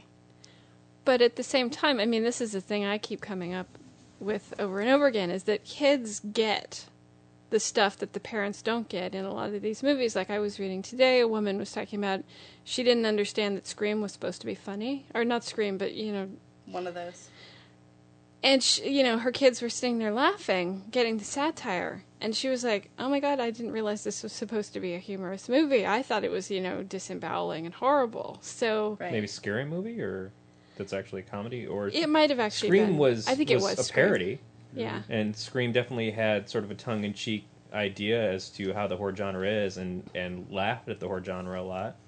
Um, I don't know that I necessarily watched Scream and laughed. Scream freaked me out. When I was a kid, I was freaked out by things like that movie Magic with the ventriloquist dummy. I remember being totally terrified of um, the Halloween movie, the first movie. I was over at my grandparents' house. My uncle was watching with a bunch of his friends. They were teenagers and uh, Michael Myers killed a girl in the car, cut her throat, and her head hit the horn, and the horn was just blaring, and I was just freaking out. Um, and that got to me for years. I, but I also was freaked out by seeing Meat Loaf get eaten in Rocky Horror, and when my mom brought it up while we were eating Meatloaf, I couldn't eat Meatloaf for years after that. You you have your different levels of things that'll get to you, but like I said earlier, anything with rape in it was going to freak me out. Anything with violence towards women for a long time, I couldn't help but be more disturbed by that than violence against guys. Um, I don't know exactly even why. It just really bothered me. Any character that you got to care about in a movie, and then they died, you know that that was worse than the horrible, violent deaths that you'd see in Friday the Thirteenth, where you don't give a damn about any of those people. Yeah, I think the other part of that though is there's there's a different context that I can put it in now than I could as a teenager. I mean, as a kid, you you see the violence on the TV and you, and you see that, but it's on the TV. You know, I mean, you don't you don't have that real world context to put it in to make it seem like it could actually happen. You know, what I mean, you don't read the paper. Not that I read the paper now, but if I read the paper, I'd be able to, you know, make that context if it was someone you knew. You know, what I mean, if they didn't had those life experiences. But if you're a teenager that ran into something at an early age that hardened you, so to speak, mm-hmm. early on, then all that stuff would have a totally different meaning because you had that hardened context to put it into. Something for reality. Yeah, something that that made that leap, that broke that barrier from that it was fantasy to that this could actually happen. It could be reality. Something yeah, the difference make that between a boogeyman and um, a prison in uh, time of war. That's and why me and violence. Paula don't even watch half the movies that come out anymore because of the way the world is now, we don't want to see that real world violence that you know you see every day on the news. We see movies to escape, so we only pretty much watch movies that have good endings or fun movies or happy movies. We don't watch those movies just because it's a form of escape. It's not. We don't want stuff that harkens back to the crap that's happening every day. That What makes was the feel like movie crap. about the Jews that went after the guys who killed the uh, people from the Olympics? Oh yeah, I forget what that was called. Oh, it's a really good movie, but it was just- Munich. yeah, Munich. Um, was just the whole scene of the guys coming in and killing all of the that Olympic team um, because of religious differences and stuff, and it was so violent and so horrible, and it was real life that was being played out in this movie, but it was something that actually happened, Right. and that that's very different from what you know we watched when we were younger because when we were younger there was a shield up against the real world. You didn't know these things could really happen you know you had a halloween or a nightmare on elm street and those are things that were ridiculous. They were boogeyman scenarios.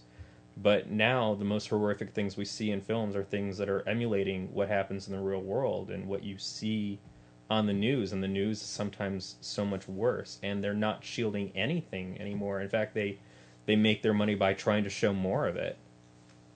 Yeah. so that's that's way scarier. When when I was a kid, the gore and stuff didn't bug me because it there was no context for it. The things that freaked me out were more psychological ones, like The Changeling and uh, Altered States. Freaked me out when I was a kid. That's just a trippy movie. But I don't remember the premise of the Changeling anymore. I remember something about a house. There was a stained glass window up. It was just it was a droids. She's ghost got- movie. It was just a ghost movie, but it was more suspense oriented. It was psychological. It wasn't. Yeah. It wasn't. You know.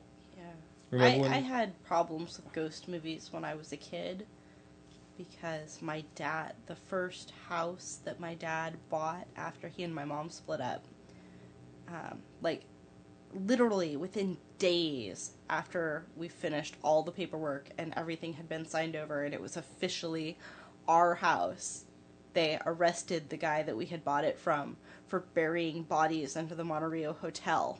Wow.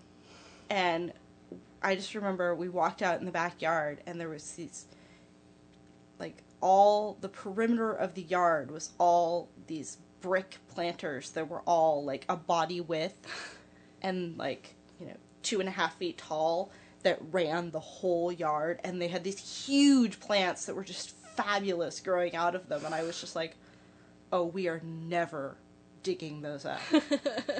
Never taking anything out of those planters.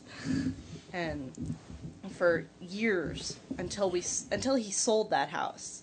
I had major ghost movie mm-hmm. things. So i was like no we do not need to be bringing the idea of ghosts into this house in any way. Because who knows what's lurking around out in the backyard you know? And like i would not go in the backyard in the dark for years. I mean, not at, our, at my mom's house. My mom's house was fine, but that particular house, I was just like, something about that house, and I'm sure that it was a psychological thing that, like, once I found out that the man was a murderer, like, the whole atmosphere of the house changed for me. But it it was really creepy for a long time, and to this day, I don't think anyone has ever dug up those planters. The um, the thing you were saying about Evil Dead kind of brings me to the last question I had, which is, did you guys have any influence in your life growing up? Not stuff now, but stuff that you were exposed to growing up that you think kids should not be exposed to, or do you think that you know you were exposed to it turned out fine? And then now you think maybe that wasn't such a good thing. does anybody here think they turned I- out fine Yeah, Beth thinks she turned out fine. I think I turned out okay. Well, I was going to go back to what you said. I mean, you were talking about coming out normal. You happily married, healthy kids, well-paying job. You know, you have the quote-unquote things that people are supposed to get by this point in in life. You know, you're not the burnout bum Junkie. doing drugs or killing people that somebody might have predicted based on your media influences growing up. Um, I don't know if I have anything particular in media. I mean, are there things when I was a teenager that I wish I hadn't experienced or I wouldn't wish people to experience? Sure. I think we all have those. Uh, I don't think there's things specifically media related. I mean, I yeah, I watched nudity early on. Uh, definitely some some gore and whatnot, and I think I think in moderation, I think all of it's probably fine. Actually, I mean, there's been stories, or I mean, there's been, you know, I listen to Dr. Dean Edell a lot, and you know, there's been studies for, you know, Europe versus America and how kids in Europe are so much better because they drink alcohol with their families and stuff, and it's not a big deal when it comes up to the point where they can suddenly drink. They don't go binge drinking because it's like, oh, whatever. I've been mm-hmm. drinking for my whole life. Mm-hmm. It's not that you know, it's whatever. It's what you do at social events at dinner. It's not you know, go out and binge myself totally under the table. Right. So I think moderation, bad Right. things in moderation for kids where they could be supervised by their parents and taught what these things are and how to deal with them is a better way of going about it than just having them encounter them on their own when they're suddenly of the legal age that, you know, quote unquote legal age that mm-hmm. somebody has decided. Well, I would say that applies to a lot of things too, because like Madison has a friend at school who I don't want to say her parents are granola hippies, but her parents are very concerned about the types of foods that she's exposed to. She's never been allowed to get a school lunch. You know, her mom packs her, you know, pita bread sandwiches with hormone free chicken and, you know, vegan mayonnaise and, you know, and, and I don't fault her mother for it because I mean her mother has very firm beliefs about what she wants her to eat. But at the same time, as a parent who goes into the classroom, because I am on campus and you know I do come into the class to like help pass out cupcakes on birthdays and all that kind of stuff, and it's like this child is just so ecstatic to eat anything that has any kind of processing. I mean, I watched this child lick frosting off the table the last time someone brought cupcakes in I do because that she now. was so excited about frosting and sprinkles and you know it's like i look at that and say is this child yes having a healthy lifestyle now but you know when she gets to be 10 or 11 or 12 and has her own spending money is she going to gain 500 pounds when she starts living on Suzy Q's? Because her entire life it's been that like forbidden fruit cupcakes you know? And it's like i've always tried to instill in my children the way that i was instilled in me in my childhood that you know all things in moderation no you don't eat mcdonald's every night but occasionally okay sure if they've got a cool toy in their kids meal all right we can go have mcdonald's Right. I'd prefer you get chicken than the weird like pressed meat thing, McRib. But you know, McRib. could but you know, yeah, get the apple wedges with the caramel dip because I want you to eat the apples and I'm willing to let you eat the caramel dip to get the apples. Caramel McRib. But going back to what you were saying about drinking in Europe and children drinking, you know, when I was a kid, obviously I'm from an Italian family, and every Sunday night was family dinner night, and we did all have a glass of wine. And, you know, yeah, mine was a shot glass that had, you know, half, maybe a half a cup of wine in it, Mm, but it was you know my glass of wine that I was toasting the rest of the family when we were all drinking wine at Sunday dinner. And you know that may be part of why I never became a drinker like in high school and whatnot because no I did look at it and go, "Uh huh," and vodka doesn't taste good. I don't want to drink vodka. Then they came I out don't with care if you're mixing orange everybody. juice in it. Zima. Zima. Fuzzy navel wine goes, hey, I like Zima. Shut up. It's, it's the one beer I actually like to taste of. not Balls really of Jello beer. and Zima and turn it into a little lava lamp. And I mean, I used to brew beer Chill for shots. years. Years I brewed beer. I, I remember my dad took me to somebody's house and they were learning how to brew beer. And we walked into their garage and they had all of their, you know, big five gallon jugs that were in various stages of decomp. And I was like, you need to add more sugar to that. Your yeast is dying. And, you know, I was like 9, 10, 11 at most. And this guy, you know, looked at me like, okay, whoa, what's going on? And my dad happened to be, you know, like 10 feet behind me, and he walked in behind me and looked at all the beer rack and went, You need to add sugar to that. Your yeast is dying. The guy was like, Your daughter just told me that. Why does your daughter know what yeast looks like when it's fermenting beer? Just because I have to ask, would you let your children brew beer at this age? Sure. I, I don't know that I would let my children freely drink beer at this age the way that my father let me freely drink beer. But, you know, I used to do shots of Jack Daniels on camping trips, so It's mostly sugar. but I mean, I I have to say, you know, like the few times that I do drink because I don't really drink, but like occasionally, you know, I'll have like a lemonade or something, and I have, you know, when my kids say, "Oh, oh, I I really want to know what it tastes like," you know, I will let them taste them, but I will say, you can take one sip to know how it tastes, and know that it has alcohol in it that you're not tasting. Mm-hmm, mm-hmm. Because I don't want them to think, oh, alcohol, you should never touch alcohol. You know, because I don't want them to think that. But at the same time, I don't want them to think that alcoholic drinks taste really tasty and, you know, ooh, lemonade. And I do drink girly foo foo drinks. Because I don't want to taste my booze. And nor do children. That's kind of all my questions. Um, thank everybody for opening your heads up. Kind of, I think, a little more psychological than usual. You raised the bar for us. Yeah, thanks. Wreck the whole pod now. That's okay, Beth's the only one who listens to it. That's true. That's right. So it Sorry. Pope. Pope listens to it too. Hi, Pope. I'll have to tell Liz at work. 'cause Is she this was how many curious times you about can say games, Pope's so this name was- because he's gonna, you know, win a prize for every time he says it? Well, seeing as he's the only person who's left us feedback so far. the Pope, prize Popey is he Pope, has Pope. to be here. Well, maybe we should have Pope as a guest speaker on one of our podcasts. Trevor would Yeah. Pope Pope and ever. I don't, Oh, can't he's really not that remember the last time I saw him. Uh, we see him very, very infrequently. It's another one of those things. We we see very few people frequently, and we see a lot of people that every time we see him, we say, "Hey, we should get together," and then we never do. Much like most Yeah. people do. Welcome to Uh, your 30s.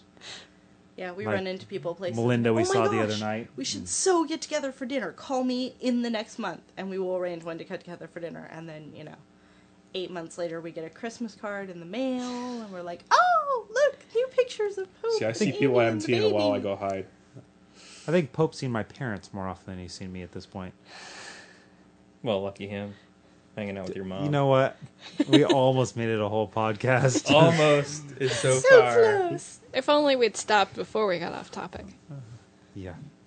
Oh, no. I am so antisocial though. If I see people that I haven't seen in a while, I will hide or go to a different aisle or something because I figure I haven't seen them in so long because they don't want to see me. So then you know, I do So that with people that I see during the day. Like I see them elsewhere, and I'm like, I don't want to see them right now. I never know what to say. I, whenever I see someone that was like, I was never really friends with in high school, but I knew who they were, and then you see them, it's kind of like, well, so what am I supposed to say to you? yeah. I didn't hang out with you. I wonder high if they're going to remember me. Like, um, oh, I don't yeah, I remember know that anybody in high person over there. And this could be someone that I hung out with a lot, you know, and just like, oh, maybe they don't want to know me. I don't know. Yeah. I forget how I who I feel. saw recently. I ran into from high school, and I was like, uh, "You get that? So how you doing? Good. I'm doing good too? Yeah, I'm working. You know, a couple of kids. Oh, me too. I got a kid. And that's you know, Yeah, that's why That's I don't talk to people, man. Unless I, unless I'm, you know, it's like you guys in this general group. It's like, yeah, uh, nah. That's what MySpace is for. No, MySpace is evil. I can barely keep up with live journals. So journal. with MySpace, Another you have to pretend that you have something in common with these people and deal with glittery comments. I know. I had so a, went I had somebody friend me on my idea live you're journal that I have no idea who he is, and I friended him just because he friended me. But he was kind of annoying, and it's like, but I'm so I don't want to be rude and like just kick him off my live journal, even though I don't know the guy and it doesn't really matter to me. He's like on the other side of the country. I'm like, You're LJ Locke. I don't know what the hell. And yeah, That's when you just put in a post in your journal that you have too many friends and you're paring down your friends list. Scott's five friends. yeah, my whole five friends. I'm like, yeah. and twelve communities. I could about take Ann breasts. Goblin off. That's about it, you know. And, and then the other guy. I was gonna say I forget I friended Nicoya on MySpace, just thinking that maybe I'd get updates from them. You them did? now and then. It you know she never posts anything, and I don't think there's Okay, you know- speaking of people on LiveJournal who have never update, your brother has not updated his LiveJournal No. in like three years. No. So at this point, since we're completely off topic and all we're doing is chatting now, we should probably call it a podcast. Okay. Call it podcast number nine. you might want to edit that part out. We don't Eh, edit. Oh no, we, don't, edit. edit. Yeah, I stopped editing music. We're just like, how the hell with it? No, No I've editing. been working on trying to get music in there. It's just complicated. It's one of those things. We definitely need Stryper in this one. God, Stryper in this one. Right. I'd have to get some. Ladies' night. Corey'd have to pirate me some Stryper for that. I got you covered. Yeah, I'm sure you do. Um, okay, so that's podcast number nine. I, if for some reason you don't know about the site, which I don't know how that would be unless you somehow stumbled on us on iTunes now and and got us through there, go to the d20.net. Um, I haven't updated it in forever. I fully admit that. I, I think this weekend it's going to get some updating at the very least. Well, at least with this podcast. Um, and I need to update some pictures and some fonts and stuff. Yeah, there was a second Happy Tree Friends that I never saw photos from or drawings from. We actually did not uh, scan the drawings from the second Happy Trees, so I actually don't have them right now. I haven't seen it either. I've missed that one. Were you not there for the? I oh, think I no, that's missed that right. one. You weren't there for that one. No, you came at the very end, I think. Ah, Because I think was the Happy Trees one So when we we had- hit the mics. oh, so yeah, my attempt to edit things or in this and it didn't work out very well. So signing off from uh, the D20. This is Chris. Corey. Cisco. Scott. And Beth. All right, and we're out of here. Thank you, Dixie Cup.